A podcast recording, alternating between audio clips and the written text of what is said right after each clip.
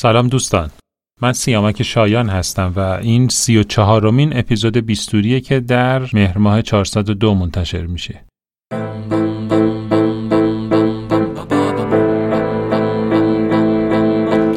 توی پوست تو میرم ببینم. چجوری؟ پای حرفاتم می‌خوام بشینم. چجوری؟ بابی ستوری بابی ستوری کی بودی؟ چطور به اینجا چجوری؟ صدای پیش رو تو دریدی؟ چجوری؟ بابی ستوری بابی ستوری بابی ستوری بابی ستوری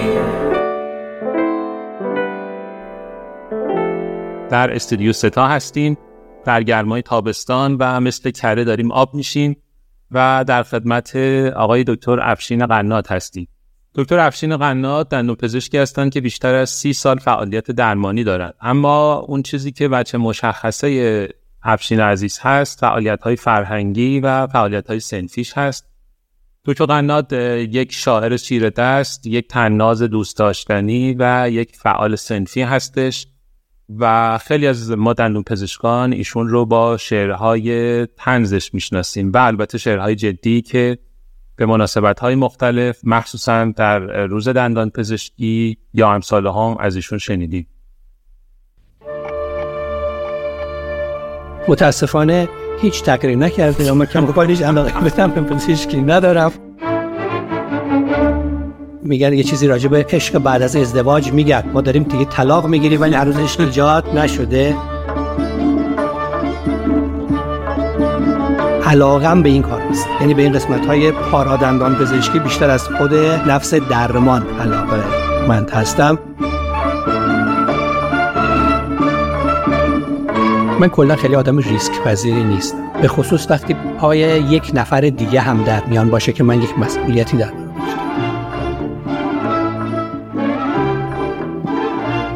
البته در گذر ایام با همین افزایش تجربه و واقع بینتر شدن بیشتر به این نتیجه رسیدم که نباید کلی خودم رو عذاب بدم که چون به هر صورت شکست مال ماست. خیلی کمه هیجان زندگی من ولی واقعا وقتی که مثلا میرم یک کتاب جدید می‌خرم ذوق دارم. این یه بچه کوچولو ذوق دارم که آقا من این کتاب خریدم حالا می‌خوام اینو شروع کنم. از برخورد با آدم هایی که یه جورایی بی رو هستن نگرانی خاصی بابت ضایع کردن حقوق دیگران ندارن. اعصاب بقیه رو بکنن با رفتارهاشون و گفتارشون. این من خیلی اذیت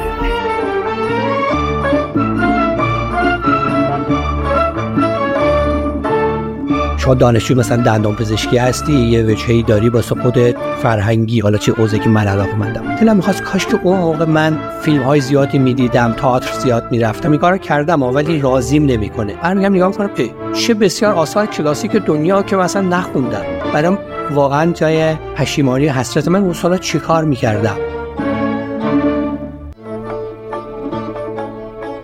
پنداشتند کاروبارم عالی است. این کهنه گلیم زیر پایم غالی است. هرچند پر است انتظارات از من افسوس اتاق انتظارم خالی است. آقای دکتر قنات خیلی خوش اومدید به بیستوری. متشکرم. سپاسگزارم از اینکه من در دعوت کردید. خواهش می‌کنم. و تبریک عرض می‌کنم پیشرفت جدید رو که از صدا به سیما رسیدید. متشکرم. ما البته با یه امکانات حداقلی کارمون رو شروع کردیم و همونطور می‌بینید روی تابوره نشستیم که یه مقدار حالا هوای دندون پزشکی همینجا حفظ بشه و نمایان باشه و مشخص باشه نکرده باشه بله. پنج روز در هفته روی این میشینیم. این آخر هفته هم شما نذاشتید که ما رو صندلی معمولی بشینیم. بله. بالاخره یه نشونی از دندون پزشکی باید توی تصویر این پادکست باشه. بسیار. ما اولین اپیزود پادکست بیستوری رو هم سال پیش توی همین ایام به شکل تستی با آی دکتر قنات ضبط کردیم. منتها اون اپیزود هیچ موقع به مرحله انتشار نرسید به دلیل کمکاری بنده و البته مهارت لازم رو شاید نداشتم توی اجرا. و خلاصه نشد که بشه و افتخارم اینه که حالا در سال دوم بیستوری در تولد بیستوری در خدمتتون هستیم. طرف شعر شد و حرف فعالیت های ادبی. برامون بگید که شما از کی آشنا شدید با ادبیات و از کی با شعر عجین شدید و خلاصه وارد حوزه ادبیات شدید؟ عرض حضور شما که خیلی سالهای دور. یعنی فکر می‌کنم یه مقدارش بر صورت تاثیرات ژنتیک و شخصیتی باشه که هر کسی بدون تربیت بیرونی ذاتن داره. من علاقه من بودم همیشه نمی‌دونم حالا همیشه خیلی کوچیکی به مطالعه شعر و کتاب بیشتر از حالا اسباب بازی و اینا علاقه من بودم. اینا را البته به عنوان یک فضیلت نمیگم به عنوان حالا هر کسی شخصیتی داره.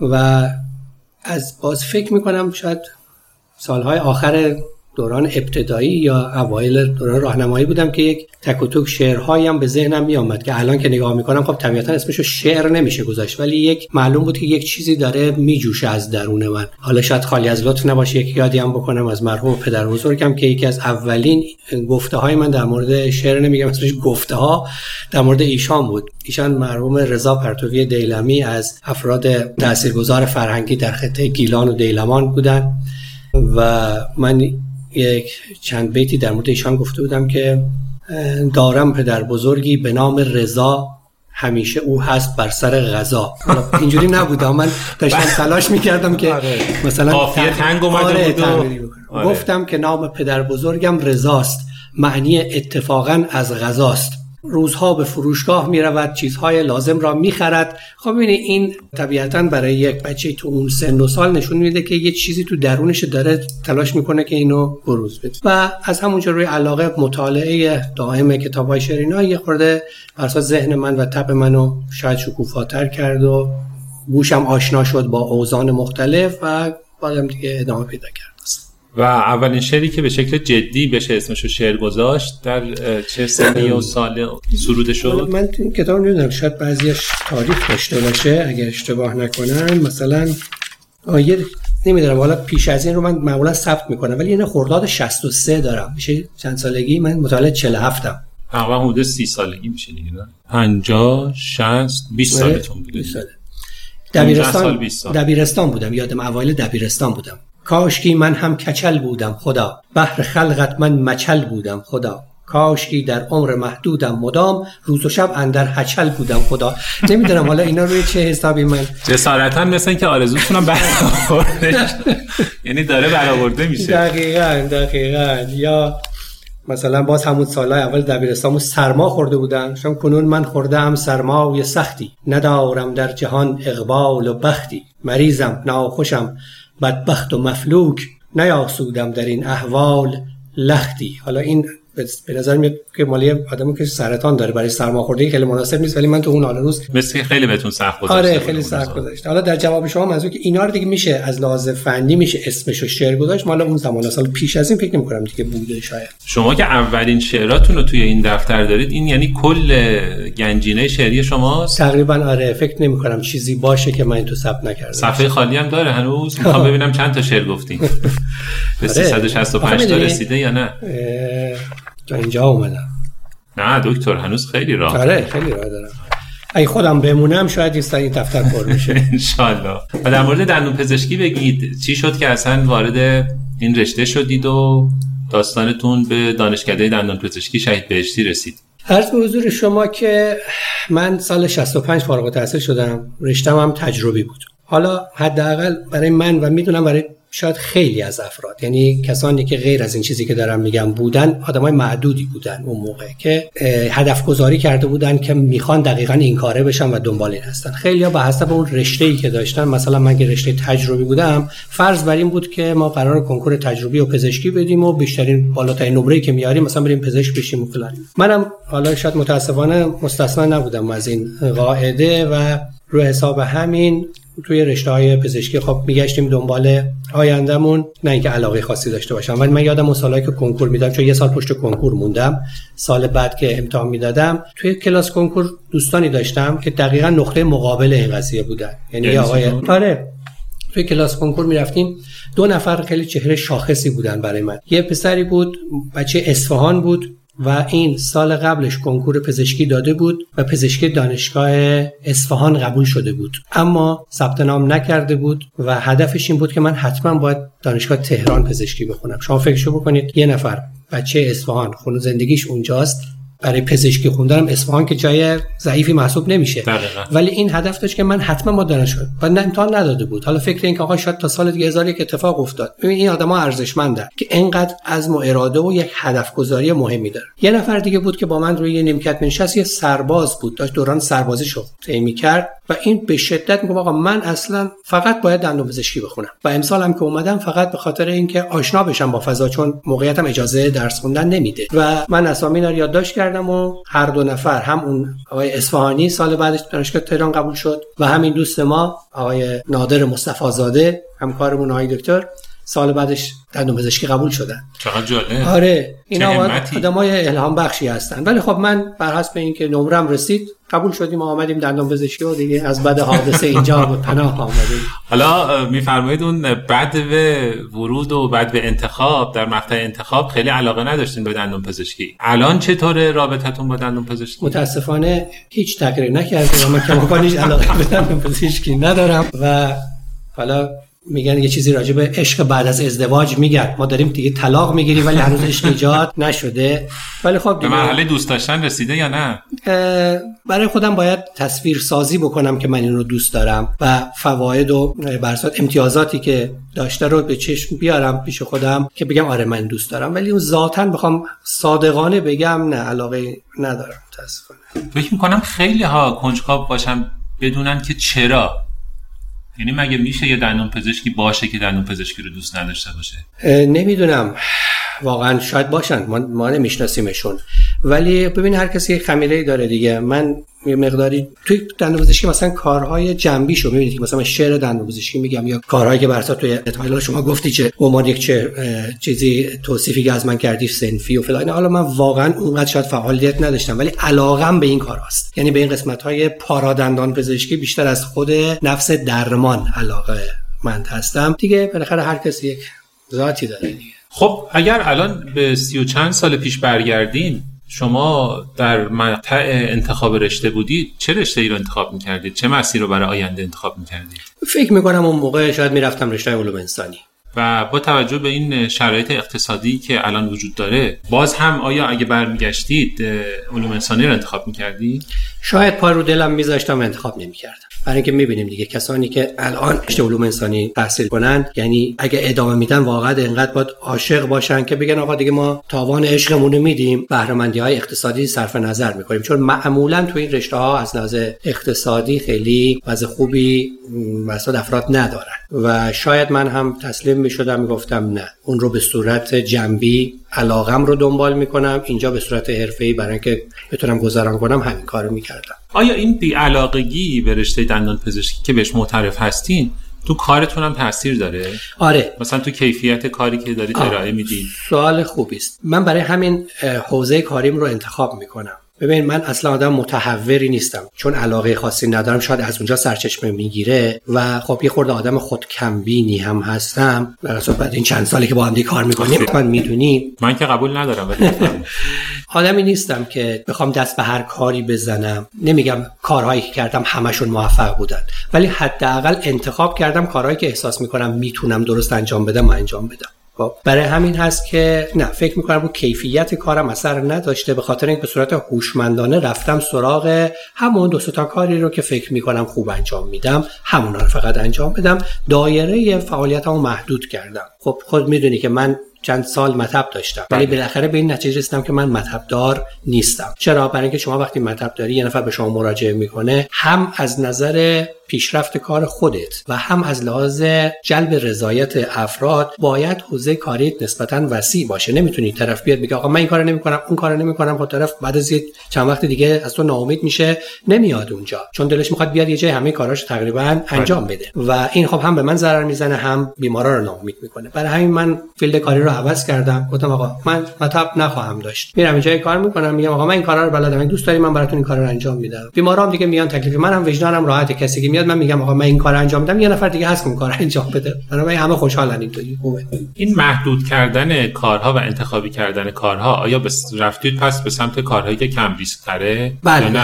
شاید همون الان اینی که داری میگی برای من این تداعی شد این سوال قبلی شاید جوابش اینجا باشه که چرا علاقه مند نیستی؟ من کلا خیلی آدم ریسک پذیری نیستم. به خصوص وقتی پای یک نفر دیگه هم در میان باشه که من یک مسئولیتی در برابرش دارم.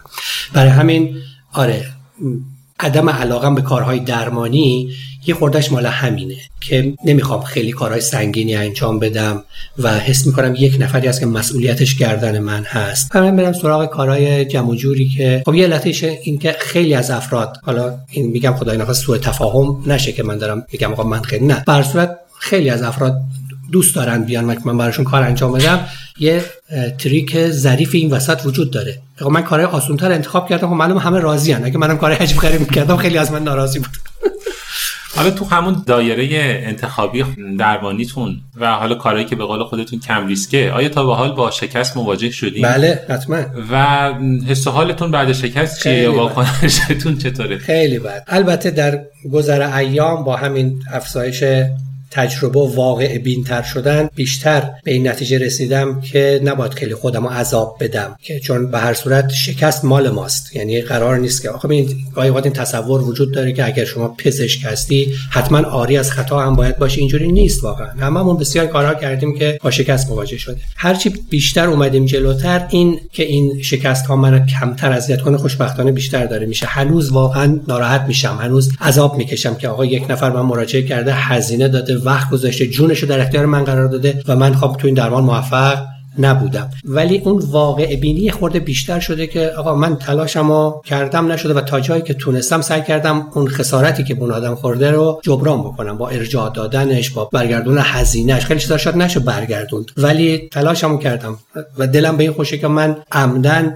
قصور نکردم تو این قضیه. تو زندگی شخصیتون و خارج از فضای دندون پزشکی چطور؟ آیا اونجا هم اهل ریسک نیستید و خیلی محافظه کار و خیلی محدود و اونجا هم انتخابی عمل می‌کنید؟ آره متاسفانه. این تا یه حدی لازمه دیگه برای پیشرفت برای یه هیجانی تو زندگی. اینا لازمه که شما ریسک هایی بکنی یه خورده بر صورت احساس حیات بیشتری بکنی. ولی آره من تا حد زیادی در زندگی شخصی و خانوادگی و اجتماعی غیر از دندون پزشکی هم آدم محافظه کاری هستم. الان چی شما رو به هیجان میاره ولی اذیت نمی‌کنه؟ هیجان زندگیتون کجاست؟ خیلی کمه هیجان زندگی من. ولی واقعا وقتی که مثلا میرم یه کتاب جدید می‌خرم ذوق دارم. یعنی یه بچه کوچولو ذوق دارم که آقا من این کتاب خریدم حالا می‌خوام اینو شروع کنم. از چرخیدن توی تا فروشی اینا واقعا لذت می‌برم. یعنی هیجان زده میشم دوست دارم اینو. و در کنارش یه چیز دیگه دوست دارم و وقتی برام پیش میاد این مسافرت هایی هست که داخل ایران دارم مسافرت خارجی وقتی گاه گاهی پیش میاد برام اون منو هیجان زده می‌کنه. دوست دارم جاهای دیگر رو ببینم و همین اصلا هم فقط صرفا تو خیابونشون قدم بزنم آدمای دیگر رو ببینم که دنیای دیگه چجوریه. اینم منم اینا این کار دوست دارم. خیلی چیز دیگه نه. و حالا که اشاره کردید چقدر اهل سفر هستی خیلی زیاد نه. اتفاقا متاسفانه آدم بد سفری نیستم ها ولی آدم پیش قدمی هم برای سفر نیستم. یعنی که خودم پیش قدم نمیشم. میگم آقا پاشیم بریم این کارو اگه به من باشه ممکنه واقعا تمام مدت همینجا تو خونه اگه کسی دستتون رو بگیره شما هم همراهی می‌کنی میای سفر. آره آره. خب خودت می‌دونی خیلی از حتی توی حوزه کاری خودم هم خیلی از کارهایی که احیانا من انجام دادم خودت منو هول دادی به اون سمت. یعنی کلا اهل سکون و رکودم متاسفانه. ولی وقتی یه نفر هولم بده می‌خوره کارا رو انجام همراهی می‌کنه. آره.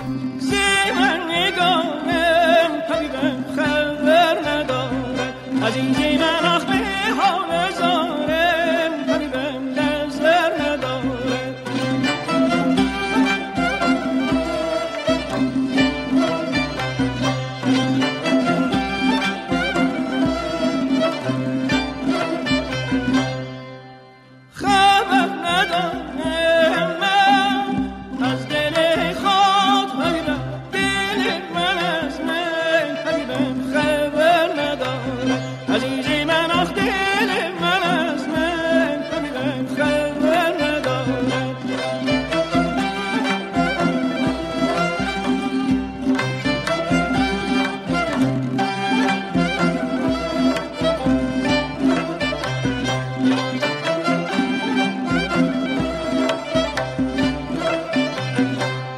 در مورد کتاب گفتین. رابطتون با کتاب می‌دونم که خب چون دیدم خیلی به شکل عجیب و شاید حتی افراطی عجین هستید با کتاب. بله. من تقریبا هیچ روزی شما رو بدون کتاب نمی‌بینم. همیشه از هر لحظه ای استفاده می‌کنید برای اینکه یه کتابی باز بکنید و ورق بزنید و شده در حد نصف صفحه در فاصله بین دو تا بیمار یا در اون زمان انتظار بین تزریق بیهسی و شروع درمان برمیگردید و یه تورقی می‌کنید کتاب. چی شد؟ اصلا به اینجا رسیدین؟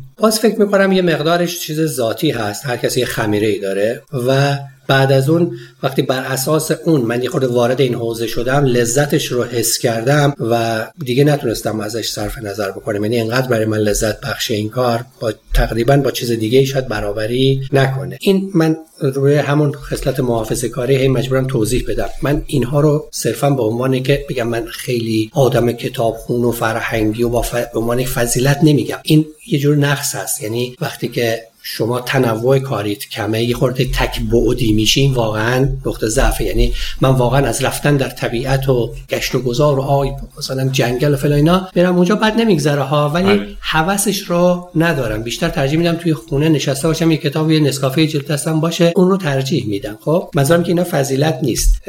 آدم باید کارهای دیگه هم بکنه. ولی آره دقیقا همینه که میگید. یعنی برای من واقعا تو همون فاصله های اندک من گاهی دارم میدم توی کیفم همیشه مثلا توی تا میرم تا محل کارم حداقل دو تا کتاب هست مثلا. حالا من میگه چرا دیگه دو تا کتاب میریم؟ که من احساس آرامش می‌کنم. شاید تو اون زمان حس کردم می‌خوام این یکی رو بخونم. یه پیدم حس ندارم می‌خوام اون یکی رو بخونم. که من پشتگرمی میده که من دو تا کتاب همراهم.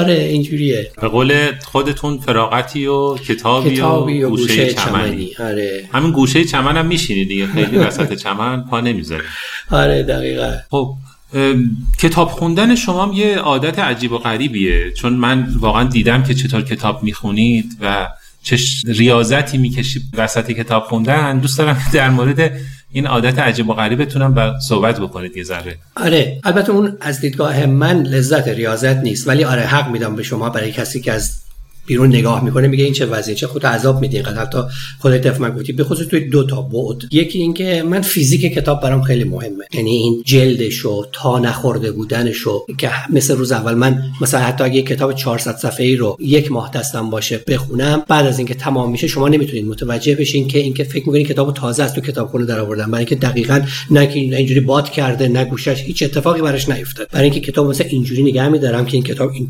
طریقت باز نشه. خب این شاید به قول شما یک ریاضتی باشه. ولی من از اینکه احترام اون رو حفظ کردم و دقیقا مثل روز اولش نگاه می‌کنم یه حالت جعب فرمی داره برام لذت بخش. ریاضت دوم این هست که روی همون حساب علاقه که به کارهای نوشت نوشتن و ترجمه و ویرایش و اینا دارم همینجور که دارم کتاب می‌خونم دارم فکر می‌کنم مثلا این جمله رو می‌شد یه جور دیگه هم نوشت مثلا بعد یه می‌بینی از مدت ها سرگرم اینم جمله اصلی چی بوده که مترجم اینجوری ترجمه کرده. شاید اینطوری بهتر. یا ایرادهای احیانا املایی و مثلا ویرایشی که تو کتاب وجود داره که خیلی اوقات اینا رو حتی گوشه کتاب یادداشت می‌کنم با ناشر تماس می‌گیرم یا موقع این ایرادا اینجا وجود داره و این خیلی هم کارم کنت می‌کنه ولی برام خیلی لذت بخش سر کله زدن با این مسائل. ولی من دیدم زجر می‌کشی. یعنی همینطور مداد دستت گرفتی آره. همینطور خط می‌کشی آره. و دایره می‌کشی و گوشه کتاب یادداشت می‌کنی. شماره سفر یادداشت می‌کنم فکر کنم اوج این ماجرا هم تو کتاب عقاید یک دلقک بود که دقیقاً. چشمه چاپ کرده بود. آره نشه چشم خب نشر معتبری هست و من خیلی کتاب ازش خوندم و واقعا وزنه هستن. ولی خب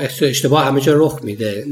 کتاب عقاید یک دلقک هاینریش بول که به چاپ چهل خورده ای هم رسیده بود. من داشتم کتاب میخوندم دیدم خدا چقدر تو این کتاب غلط وجود داره. هم از اینکه یه ویرگول نابجایی گذاشته شده باشه تا اینکه بعضی جا حتی واقعا ترجمه اشتباه بود. به معنای واقعی کلمه.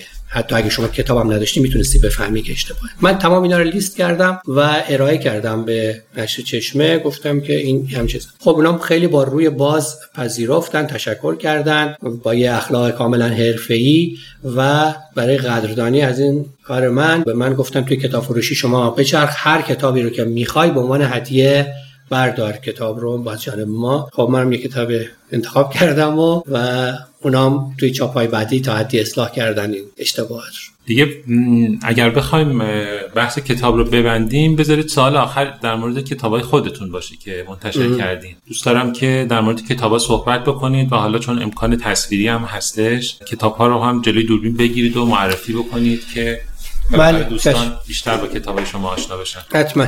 من اولین کتابی که منتشر کردم کتاب غندان پزشکی هست که در واقع مجموعه تنزهایی که من در طول چند سال در مورد دندان پزشکی نوشته بودم. در واقع از سال 81 دو که ما یه خورده کارهای سنفیر شروع کردیم توی انجمن دندان پزشکان عمومی اونجا من مطالب تنز می نوشتم هم شعر هم نثر. بعد به مرور اینها که توی خبرنامه اینا منتشر می‌شد یک دفعه با تشویق دوستان تصمیم گرفتیم که این کتاب رو این رو به صورت کتاب در بیاریم که ماندگار باشد. و همین کارم کردم. خوشبختانه فکر می‌کنم برای کسانی که همکارای ما که حالا یه ذوق داشته باشن دوست داشته باشن جذاب بوده و ازش خوششون اومده. و کتاب دوم باز دوباره سر در, واقع داستانش همینه که دوباره بعد از یک سالی که من یه سری مطالبی نوشته بودم دوباره اونا رو جمع آوری کردم.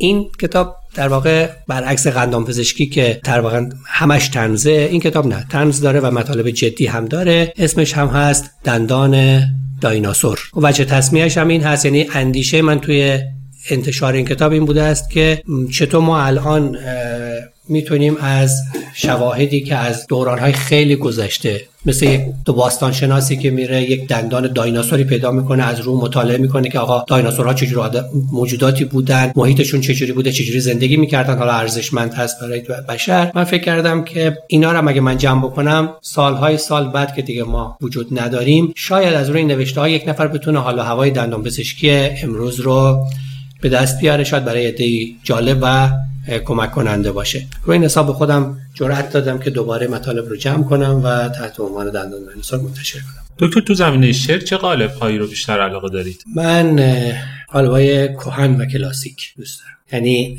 توی این جدیدی ها در واقع اونهایی رو که بذار اینجوری بگم. من نمی‌خوام تعریفی از شعر ارائه بدم برای اینکه نه من در جایگاهش هستم و اون مایه رو دارم. نه اینکه اصولا کار خیلی آسونی هست. حتی بزرگان این مقوله هم خیلی شاید اتفاق نظر با هم دیگه ندارن و بحث های زیادی هست. سلیقه شخصی خودم دارم. میگم من دوست دارم که غالب این غالب آهنگین باشه. یعنی چیزی رو که من احساس کنم با نوشته فرق نمی‌کنه. من شخصا اسمش شعر نمی‌ذارم. یعنی دو تا مؤلفه هست. دیدگاه من باید باشه تا به چیزی بگی شعر. یکی اون محتواش هست که به هر صورت یک عنصر خیال انگیزی توش باشه یک مطلبی نه اینکه راجع به مثلا مطلب علمی بخوای صحبت کنی. مثلا فقط یک نظمی بهش داده باشی. و دوم اون غالبش. غالبش برای من باید حتما یک آهنگی توش نافته باشه. حالا این آهنگ می‌تونه همون شعرهای کهن کلاسیکمون باشه در قالب غزل و قصیده و رباعیات اینا که می‌دونیم یا اینکه نه تو این قالب های مدرن تر این رو بشه آهنگین خون. من اینا رو هم دوست دارم ولی اونهایی که به صورت خطی متنی هست انگار داری کتاب می‌خونی هیچ حسی به من نمیده.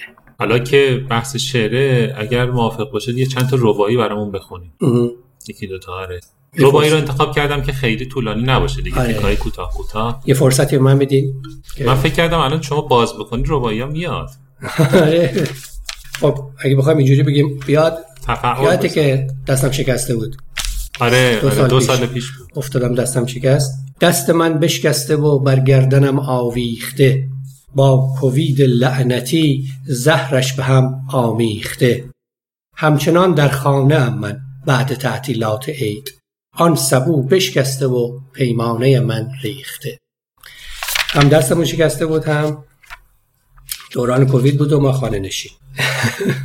که من خودم خیلی اوقات پیش میاد یک مناسبتی شده یا دلم می‌خواد برای یک چیز شعر بگم. نشستم عالمانه و آمدانه قصد کردم که به مناسبت شعر بگم. حالا یا موفق شدم اومده به اصطلاح یا موفق نشدم. اما خیلی اوقات هست که اصلا من قصدی برای کاری نداشتم. فقط تو ذهنم بوده و این اتفاق افتاده. اون زمانهایی که اون اتفاق خود به خود میفته نتیجه کار بعضا از لحاظ حسی متفاوت هست با اون زمانی که شما قصد کردی. یعنی هم می‌بینی وسط کار هستی. من توی دو مورد خاص بخوام نام ببرم. یکی زمانی بود که من مادر بزرگ و پدر بزرگم رو در فاصله خیلی اندکی از همدیگه از دست دادم. برای من خیلی عزیز بودن و من واقعا یهو دیدم وسط یک شعری هستم برای این دوتا و واقعا اون شعر همیشه به من و اطرافیان من حس خوبی میده. و آخرین مورد بخونیدش بعد بریم. بذار یکی رو بخونم که آشناتر هست. در مورد مرحوم مصطفی. مصطفی فاطمی مصطفی فاطمی که به طور عجیب و ناگهانی و اصلا غیر متوقع همه رو شوکه کرد فوتش. که من واقعا شاید دوست داشتم که براش حتما یه چیزی بگم ولی اصلا اون لحظه قصد نداشتم. هنوز تصمیمم جدی نشده بود ننشسته بودم پاش قلم دست بگیرم هی فکر بکنم. یهو دیدم که این اتفاق افتاد و گفتم براش که ای وای از آن یار دیرین مرد نستو ای وای از این آسمان و برف انبو حتی برای ناله کردن هم توان نیست ما مانده ایم و روی سینه کوه اندوه. یعنی واقعا این همه عناصری که باید یه حس خوبی به آدم بده تو شعر برای اطرافیان و اون مطلب می‌خواد بیان بشه تو این بود. این تفاوتش هست. حالا امیدوارم جواب سوال باشه. یاد مصطفی عزیزم گرامی میداریم. انشالله که روح شاد باشه. خیلی ناگهانی از دستش دادیم توی سانحه سقوط بهمن و یادش گرامی.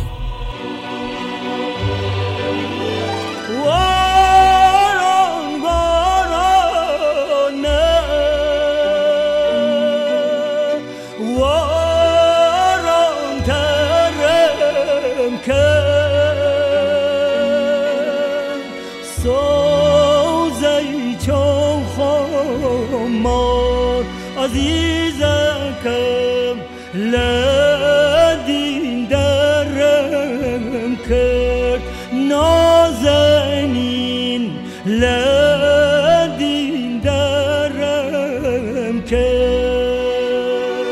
آقای دکتر وسط کار دندون پزشکی هم تا حالا شعر در ذهنتون جوشیده؟ آره ول کردم کار رفتم نوشتم. جدی؟ آره برای اینکه می‌دونی گاهی اوقات تو میاد خیلی اوقات که میاد توی ذهنم انقدر تکرارش می‌کنم که یادم نره. برای اینکه خیلی بده. شما یه چیزی به ذهنت میاد می‌بینی خیلی چیز خوبی هم هست. بعد گرم کار میشه اینا پنج دقیقه بعد میگه چی گفته بودم؟ چی بود؟ اصلا خیلی به شدت آدم رو منقلب می‌کنه. برای همین یا هی تکرار می‌کنم و یا ببینم اگه اوضاع خطرناکه ممکنه کارم فکرم از کارم منحرف بشه. ول می‌کنم یه بهانه جور می‌کنم. که لازم میرم یادداشت می‌کنم برمیگردم. آره. یکی از شعرهایی که اون وسط کار دندون پزشکی جوشی داره برام می‌خونی؟ واقعا. ذهن داری؟ زور ذهن واسه الان جوری بخوام یادم بیاد. نه بابا باز کن یه دونه شعر بخون بگو وسط کار آره، مریض روشی خیلی.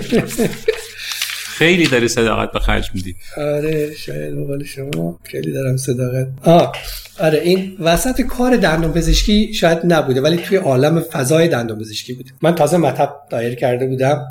بعد نشسته بودیم اینجا در دیوار نگاه می‌کردیم تا مثلا یه نفر بیاد و اینا. بعد توی ذهنم هم این بود که مردم همیشه در مورد ما این فکر رو دارن که آقا دندون پزشک که وضعش تو پنداشتند کاربارم عالی است. این کهنه گلیم زیر پایم غالی است. هرچند پر است انتظارات از من افسوس اتاق انتظارم خالی است. این. حالا مال زمانی است که بر صورت در لحظه حضور پیدا کردی شعر در ذهن من. چون اصطلاح در مورد من زیاد به کار می‌بری خودزنی طبیعت خودزنی هم دارم. بفرمایید. می‌بینم و انگار به کلی کورم. افسوس که نزدیک ولیکن دورم. شیرینی ظاهرم فریبی تلخ است. یک وعده غذای بینهایت شورم. این در خودم. اگرچه ظاهرا حب نباتم خودم دانم چه می باشد صفاتم. همه گویند خوب و مهربان است. ولی هستم ولی مثل رباتم. از حضور شما که چی بگم دیگه؟ ربایی. رفت از کف ما عمری و چیزی نشدیم. ماندیم چو خوره و مویزی نشدیم. پولی که گرفتیم همه از رو بود. راضی به وجوه زیر میزی نشدیم مرسی. ممنونم. اینم چند رو. ولی داشتم فکر می‌کردم که بدترین بلایی که ممکنه سر یه دندون پزشک بیاد اینه که خدایی نکرده خدایی نکرده دستش بشکنه یا پاش بشکنه. فکر می‌کنم که خیلی بده. آره واقعا روز بدی بود. یعنی 13 فروردین بود دیگه. تعطیلات بله. ای تموم شده بود. فرداش می‌خواستیم بریم سر کار. دقیقا در غروب جمعه 13 فروردین من از روی یک چارپایه افتادم. زمین و مچ دست راستم شکست و سه ماه دو ماهش تو گچ بودم. یک ماه هم که فیزیوتراپی و نمی‌تونستم دستم حرکت بدم. آره روزگار خوبی نبود. من نگران این که مچ دست راسته. یعنی اگه این درست بر صورت درمان انجام نشود باقی عمر رو هم تحت تاثیر قرار خواهد داد. از شغلی و خیلی بد خود. ولی خب خوشبختانه دیگه ما نون دستمون رو می‌خوریم. آره. دست نداشته باشیم واقعا چالش بزرگیه. آره. شما وحشتتون تو زندگی از چیه؟ حالا غیر از دست و پاک سالم بمونه ام. که بتونین کار کنین؟ وحشت. من... ترساتون رو می‌خوام آره. من از لفظ شاید بیعدالتی باشه. لفظ عامش رو بخوایم بگیم. از اینکه مواجه بشن با افرادی که حق و حقوق شما رایت نکنن و به خودشون اجازه بدن که بی احترامی بکنن حقی از شما ضایع بکنن. من وحشت دارم واقعا از این از شاید یه خورده افراطی هم باشه و یه مقداری همون به اون خوی محافظه کاری من دامن بزنه و دایره کارامو محدود بکنم. از برخورد با آدم هایی که یه جورایی بی آبرو هستن نگرانی خاصی بابت ضایع کردن حقوق دیگران ندارن. اعصاب بقیه رو خود می‌کنن با رفتارهاشون با گفتارشون. این من خیلی اذیت می‌کنه. حقتون رو چجوری می‌گیرید؟ اگر با یه همچین شرایطی مواجه بشید شما که یه آدم نایس و لطیف و شاید خیلی تندخوی نیستید. شاید در خیلی از موارد نتونستم بگیرم. یعنی اکتفا می‌کنم به روش های خیلی دموکراتیک و مثلا نصیحت کردن و به خدا واگذار کردن یک جورایی. مواردی بود یادت یه دفعه یه تخت و کمدی برای دخترم گرفته بودیم و طرف یک آدم عجیب غریب نه به تعهداتش عمل می‌کرد نه پاسخ می‌داد. اصلا این کار نه انگار مثلا شما یه همچین وظیفه داشتی فلان اینا که تنها کاری که ازم برام شاید مثلا من می‌تونستم برم اتحادیه شکایت کنم کار فلان نه ولی نه اهلش هستم نه امیدی داشتم که نچه بگیره. اکتفا کردم به اینکه دفعه برم اونجا و یادمه که بعد از اینکه برگشتم جمله که من گفتی گفتی اگه بخوای با کلام یک نفر با خاک یکسان کنی خوب از پسش برمیاد یعنی یک جوری باش حرف زدم. البته خب این نه حقی از من اونجا اعاده شد. فقط دلم خنک شد که رفتم یه نفر گفتم که شاید این آدم با نفر بعدی این کار رو نکنه. معمولا عکس های حادم در همین حد عکس دیگه ندارم. شما از اون کسایی هستی که سلاحتون زبانتونه یا آره. حالا بگیم قلمتونه؟ آره. این کارا رو قبلا کردم. مثلا توی مواردی پیش اومده یک نامه ای نوشتم یه متنی نوشتم. دلم به این خوش بوده که هم اینجوری دارم. مثلا خودم رو یه مقداری تخلیه می‌کنم هم این که اون آدم متنبه بشود و این رفتار زشتش رو بذاره کنار که دیگه تکرار نکنه با کسان دیگه. تو حوزه سنفی چطور؟ اونجا اهل انتقاد هستین؟ هستم ولی نه به عنوان یک چهره منتقد مثلا خیلی وارد میدون باشم همیشه صحبت کنم در حد مثلا همینطوری خیلی سبک خودمانی یک صحبت شده اظهار نظری کردم. ولی اینکه بخوام خودم رو به عنوان یک چهره مطرح کنم که نگران آینده سنفی هستم و دارم تلاش می‌کنم که یک چیزی رو اصلاح کنم مثل انتقاد کنم نه. همون خوی ملایمم با همون ترتیب خودم میرم جلو. شما یه بیست و چند سال سابقه فعالیت سنفی داشتید و بالاخره تو انجمنهای مختلف بودید و قلم می‌زدید و توی حوزه نشر حوزه رسانه فعالیت می‌کردید. ولی یک باره از این فضا بریدید و اومدید بیرون. خب شاید علتهای مختلفی داشت. که اینکه واقعا این کارها وقت زیادی از آدم می‌گیره. یعنی من خیلی از وقت خونواده و کارم می‌زدم برای این چیزها.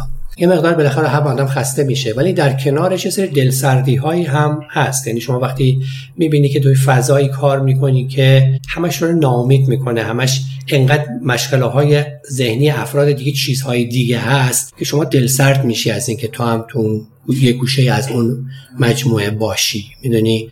یکی از اون سوالات مشترکی که معمولا از همه مهمانامون می‌پرسم توی بیستوری در مورد حسرت هاشونه دوست دارم شما هم در مورد حسرت هاتون به ما بگین. الان که توی سن پنجاه خورده ای سالی ایستادید و به عقب برمیگردید حسرت چه کارهایی رو می‌خورید که انجام ندادید یا چه مسیرهایی رو که رفتید و دوست داشتید نمی‌رفتید؟ اگر برمیگشتم به عقب و فرصت این رو داشتم که یه سری اشتباهاتم رو تدارک بکنم بیشتر مطالعه می‌کردم. یعنی من در زمان دانشجویی که اوج ببینید زمان خیلی خوبیه. شما دانشجو مثلا دندان پزشکی هستی یه وجهی داری واسه خودت یا آینده خوبی پیش روی خودت می‌بینی. می‌تونی زمینه که داری درس می‌خونی خیلی خودت رو ببندی از لحاظ فکری و فرهنگی. حالا چه حوزه که من علاقه مندم دلم می‌خواست کاش که اون موقع من فیلم های زیادی می‌دیدم تئاتر زیاد می‌رفتم. این کارو کردم ولی بله. راضیم نمی‌کنه. حالا صحبت این هست. توی قسمت های قبل اشاره کردی که من به اصطلاح لحظه میبینمت کتاب دست آفرین کتاب. ولی برمیگم نگاه کنم چه بسیار آثار کلاسیک دنیا که مثلا نخوندم. برام واقعا جای پشیمانی و حسرت من اون سالا چه کار می‌کردم؟ پس تازه منی که ادعام میشه که خیلی کار رو دوست داشتم خیلی علاقه داشتم.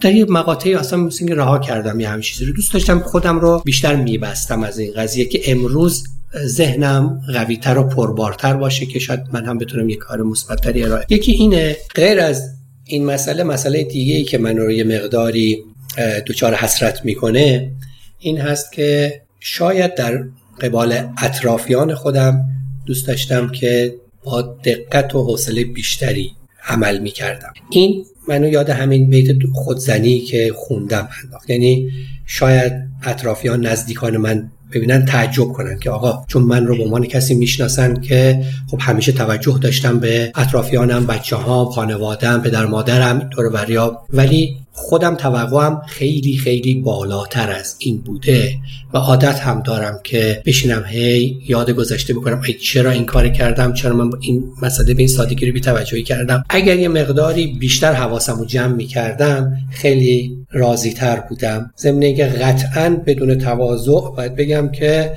نمره قبولی می‌گیرم در این خصوص ولی خودم از خودم راضی نیستم و این حسرت برای من هستش یه محدودیتی که توی اپیزودهای تصویری داریم طبیعتا اینه که نمی‌تونیم از ترانه و آهنگ و اینها صحبت کنیم و ذائقه موسیقیایی شما رو بشنویم. چون رسممون این بود توی اپیزودهای گذشته که بخوایم اون وسط به خاطر که تنوعی بشه و از اون طرف با ذائقه موسیقی شما آشنا بشیم از شما بخوایم که آهنگی پیشنهاد بدید و توی فاصله گفتگوها بشنوید. ولی حالا آهنگ که نمی‌تونیم پخش بکنیم بعدم نیست که یه مقدار در مورد اصلا بحث موسیقی صحبت بکنید شما که اهل شعر هستی؟ چقدر اهل موسیقی هستی؟ چی گوش میدی؟ من در موسیقی کاملا یک مخاطب عام هستم. یعنی به هیچ عنوان مثلا در مورد شعر و کتاب و اینها نه اینکه بخوام نظر کارشناسی بدم ولی به که فکر حرفی شاید برای گفتن داشته باشم. ولی در مورد موسیقی اصلا اینجوری نیستم.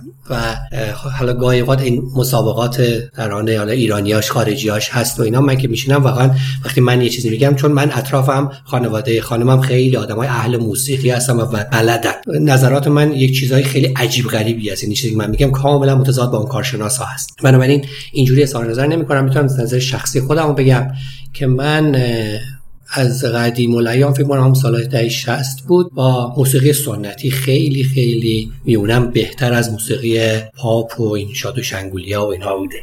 خیلی دوست داشتم. و خیلی از دوستان من اون موقع آهنگای خارجی گوش می‌کردن. من هیچ وقت ارتباط برقرار نکردم. شاید یک علتش اینه که موقع یک ترانه پخش میشه برای من متن ترانه مهمتر از اون ملودی و آهنگی که نواخته میشه. اونجا هم داری به متن فکر آره. یعنی دوست دارم ببینم چی گفته فلان. وقت آنکه خارجی میشم نمی‌فهمم چی چی میگه. نصف ارتباط برقرار کردن من از بین میره. به ندرت پیش میاد که اون ملودیه برای من انقدر جذاب باشه که غلبه بکنه به قضیه. بعضی آهنگای خارجی واقعا به من حس خوبی میده. دوست دارم گوش کنم عرض به حضور شما که ولی با موسیقی سنتی من ارتباطم خیلی بیشتر و بهتر هست و تو این اواخر یک کاری که شنیدم و بسیار بسیار برای من شنیدنی است و دوست دارم همیشه مدام گوش کنم. هم آهنگش هم متن ترانش هم خان... صدای خواننده همه چیز. آهنگ روزهای بیقرار آقای علیرضا. قربانی است که به نظرم همه چیز تمامه ما وارثان دردهای بیشماریم. ما ما گریه های چشم های انتظاریم.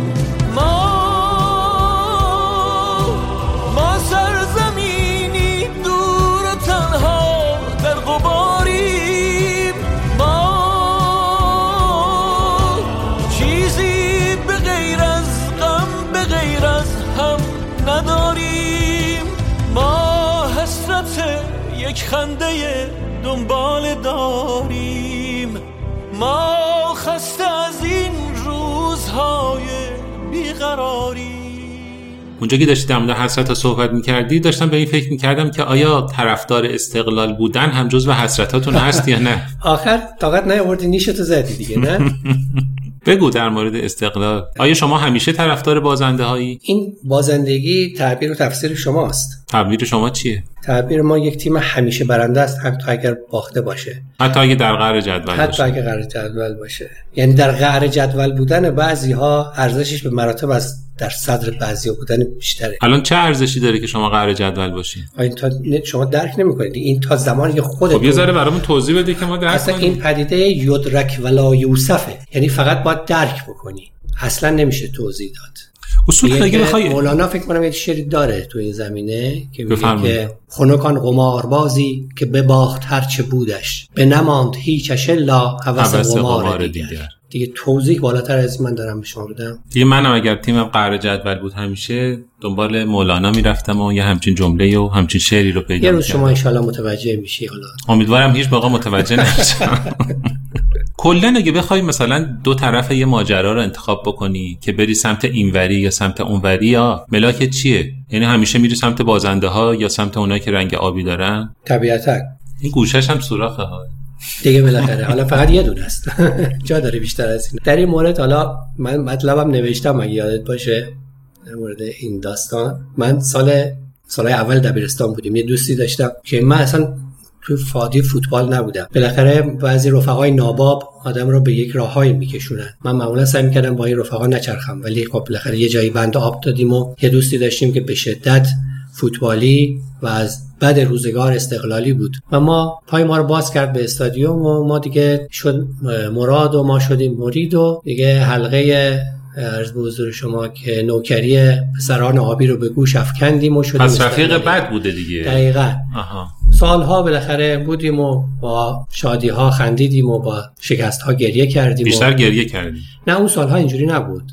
این اواخر خیلی اینطوری شده. ولی دیگه میگه سعدی به روزگاران مهری نشسته بر بیرون نمی‌توان کرد الا به روزگاران. حالا چون آدم شکست خورده باشه چه نباشه. ولی حالا از شوخی گذشته به نظر من الان من خودم شخصا اصلا حال و حوصله ندارم. یک علتش اینه در کنار حالا اون چیزی که تعبیر شما است شکست های متوالی و فلاینا که خب بیراه هم نیست. ولی اون چیزهایی که ما تجربه کردیم اون زمان ها الان دیگه وجود نداره. یعنی اون زمانی که ما دنبال فوتبال بودیم و می‌رفتیم استادیوم و اینا واقعا یک حس و حالی وجود داشت. یعنی بازیکنها دنبال یک چیزهایی بودن که الان اصلا شما این چیزها رو نمی‌بینی. اون چیزی که.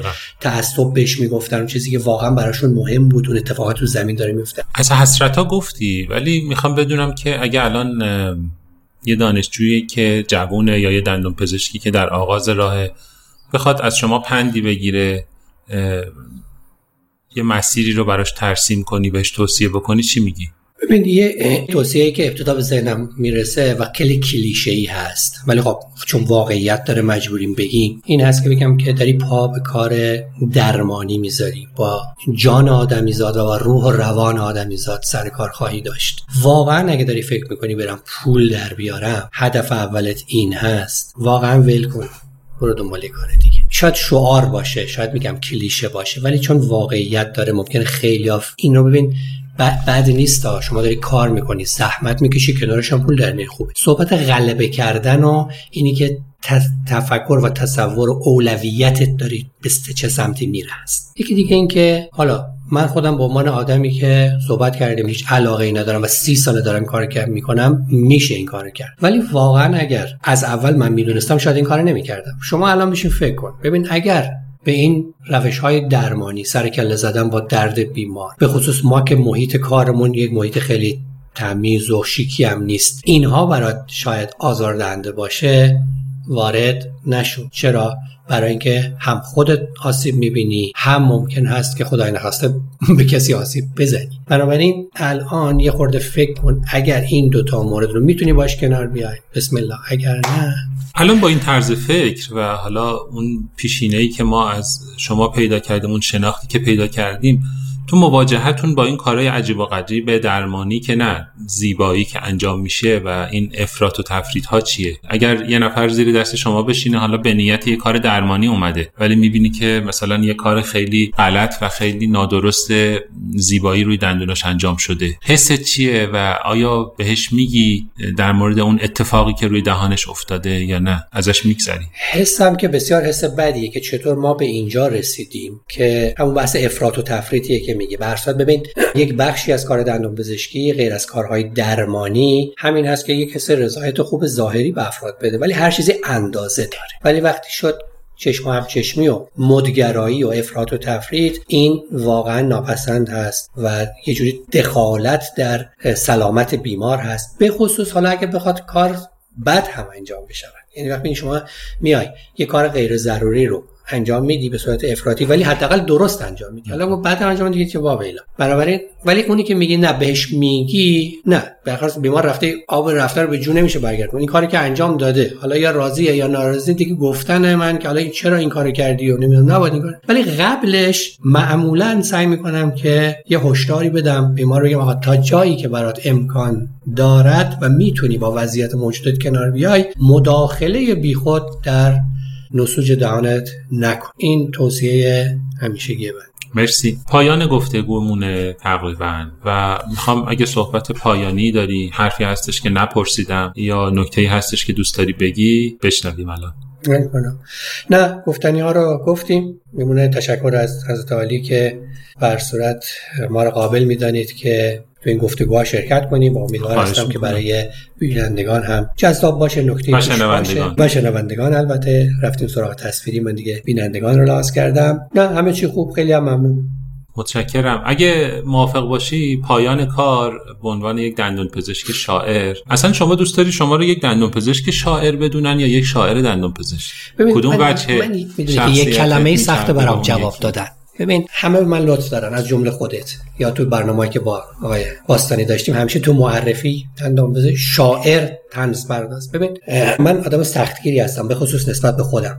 شما وقتی به نفر میگی شاعر یک سری مؤلفه های باید وجود داشته باشه که بتونی به اون آدم بگی شاعر. من شعر میگم ولی خودم رو شاعر نمی‌دونم. به کسی می‌تونی شاعر بگی که از لحاظ اولا کمی انقدر شعر داشته باشه شعری که بشه اسمش شعر گذاشت. اینکه مثلا چهار تا شعر گفته باشه که شاعر که نیست. دو از نظر کیفی واقعا اونها شعر باشد خب من خب تعداد کارها به نسبت سهم خودم حالا بد نیست تعداد شعر آیا همه اینا رو میشه اسم شعر گذاشت؟ با اون تعریفی که خودم دارم پیش از این گفتم حالا نه کارشناسی تعریف خودم خیلی اینها اسم شعر نیست. اینها یک نظمی است. ملک و شعرا آقای مرحوم محمد تقی بهار یک شعر داره راجع به همین قضیه که آقا ما یک نظم داریم یک شعر داریم. هر چیزی که یک وزن و قافیه‌ای داشته باشد و موزون باشد شعر نیست. بنابراین خیلی از چیز آثاری که من دارم سروده هایی که من دارم به معنی واقعی کلمه اسم شعر تعلق بهش نمی‌گیره و اینکه اونایی هم وجود داره که مؤلفاتش هست. فی جمیع جهات بنده شاعر نیستم. کسی هستم که شعر هم می‌گویم. اما جواب سوال شما من ترجیح می‌دادم یک شاعر خوب باشم تا یک دندون پزشک خوب. ببین من اگر نبودم با من دندون حتما یکی بود جای من پر کنه. همین بله، الانم بله. هزاران نفر هست همین کاری که من دارم می‌کنم دارم می‌کنن دیگه. اما اگه یک شاعر یک نویسنده خوب نباشه کسی اون کار رو نمی‌تونه بکنه. پر کردن جای اون خیلی سخته. آره. برای من دوست دارم شاعر خوب باشه. مرسی. حالا به عنوان یک دندان پزشکی که دوست داره یه شاعر خوبی باشه برای انتهای پادکست می‌خوام لطف بکنی و ما رو مهمون یکی از اشعارت بکنی. بفرمایید. عرض به حضور شما که نمی‌دونیم از تو این دیوان کدوم انتخاب بکنیم. خیلی کار سختیه. اگه یه لیوان بود را عرض به حضور شما که خب شعری که انتخاب کردم براتون مال دوران همهگیری کووید هست در شهریور 1400 گشت دنیا تیره و دنیای ما تاریکتر. جان به مویی بسته اما موی ما باریکتر. مرحبا دندان پزشکی کو در این اوضاع سخت جان به کف آید مطب حتی ز سابق شیکتر. در گلو سکنا گزیند حضرت ویروس و ما از زبان کوچک به حلق مردمان نزدیکتر. در جهان گشنیز روید بر سر خشت کوید ما ولی دلداده پیکیم و شاید پیکتر. مردم دنیا چو خودکاری شبیه پارکرند.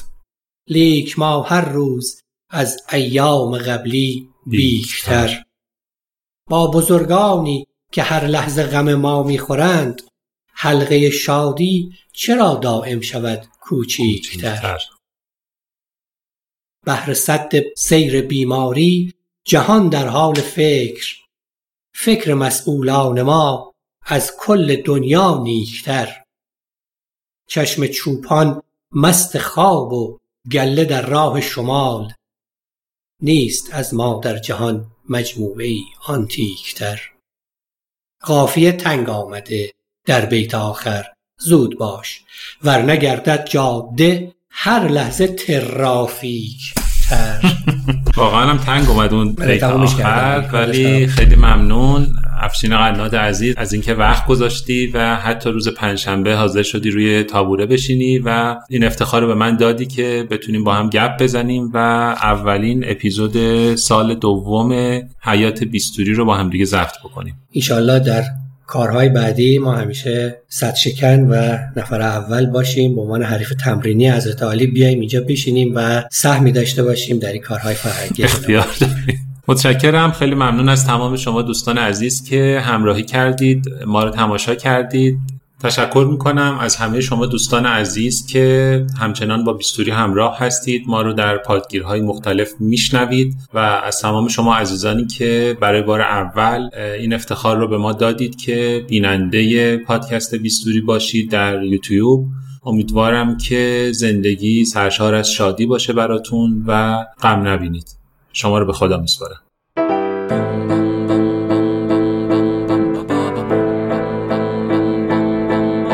این سی و چهارمین اپیزود پادکست بیستوری بود که در مهر ماه 402 منتشر شد. مالک و صاحب امتیاز بیستوری پایگاه خبری دندانه است و من سیامک شایان اجرای اون رو به عهده دارم. بیستوری در استودیو ستا ضبط میشه و زحمت edit صدا و ساخت motion graphic ها رو شهاب خوشکار می‌کشه. طراحی پوسترها و محتوای گرافیکی رو محسن مشایخی بر عهده داره و موسیقی تیتراژ پادکست هم. از ساخته های دوست دندان پزشک و هنرمندم دکتر محمد شیخیه. ممنون میشم برای ارتقا و بهبود بیستوری ما رو از نقطه نظرات خودتون بهرهمند کنید و با معرفی پادکست به دوستان و همکارانتون به ما برای ادامه مسیر انگیزه بیشتری بدید. امیدوارم روزی برسه که حال دل همه ما خیلی بهتر از امروز باشه. چون ما به داشتن امید محکومیم.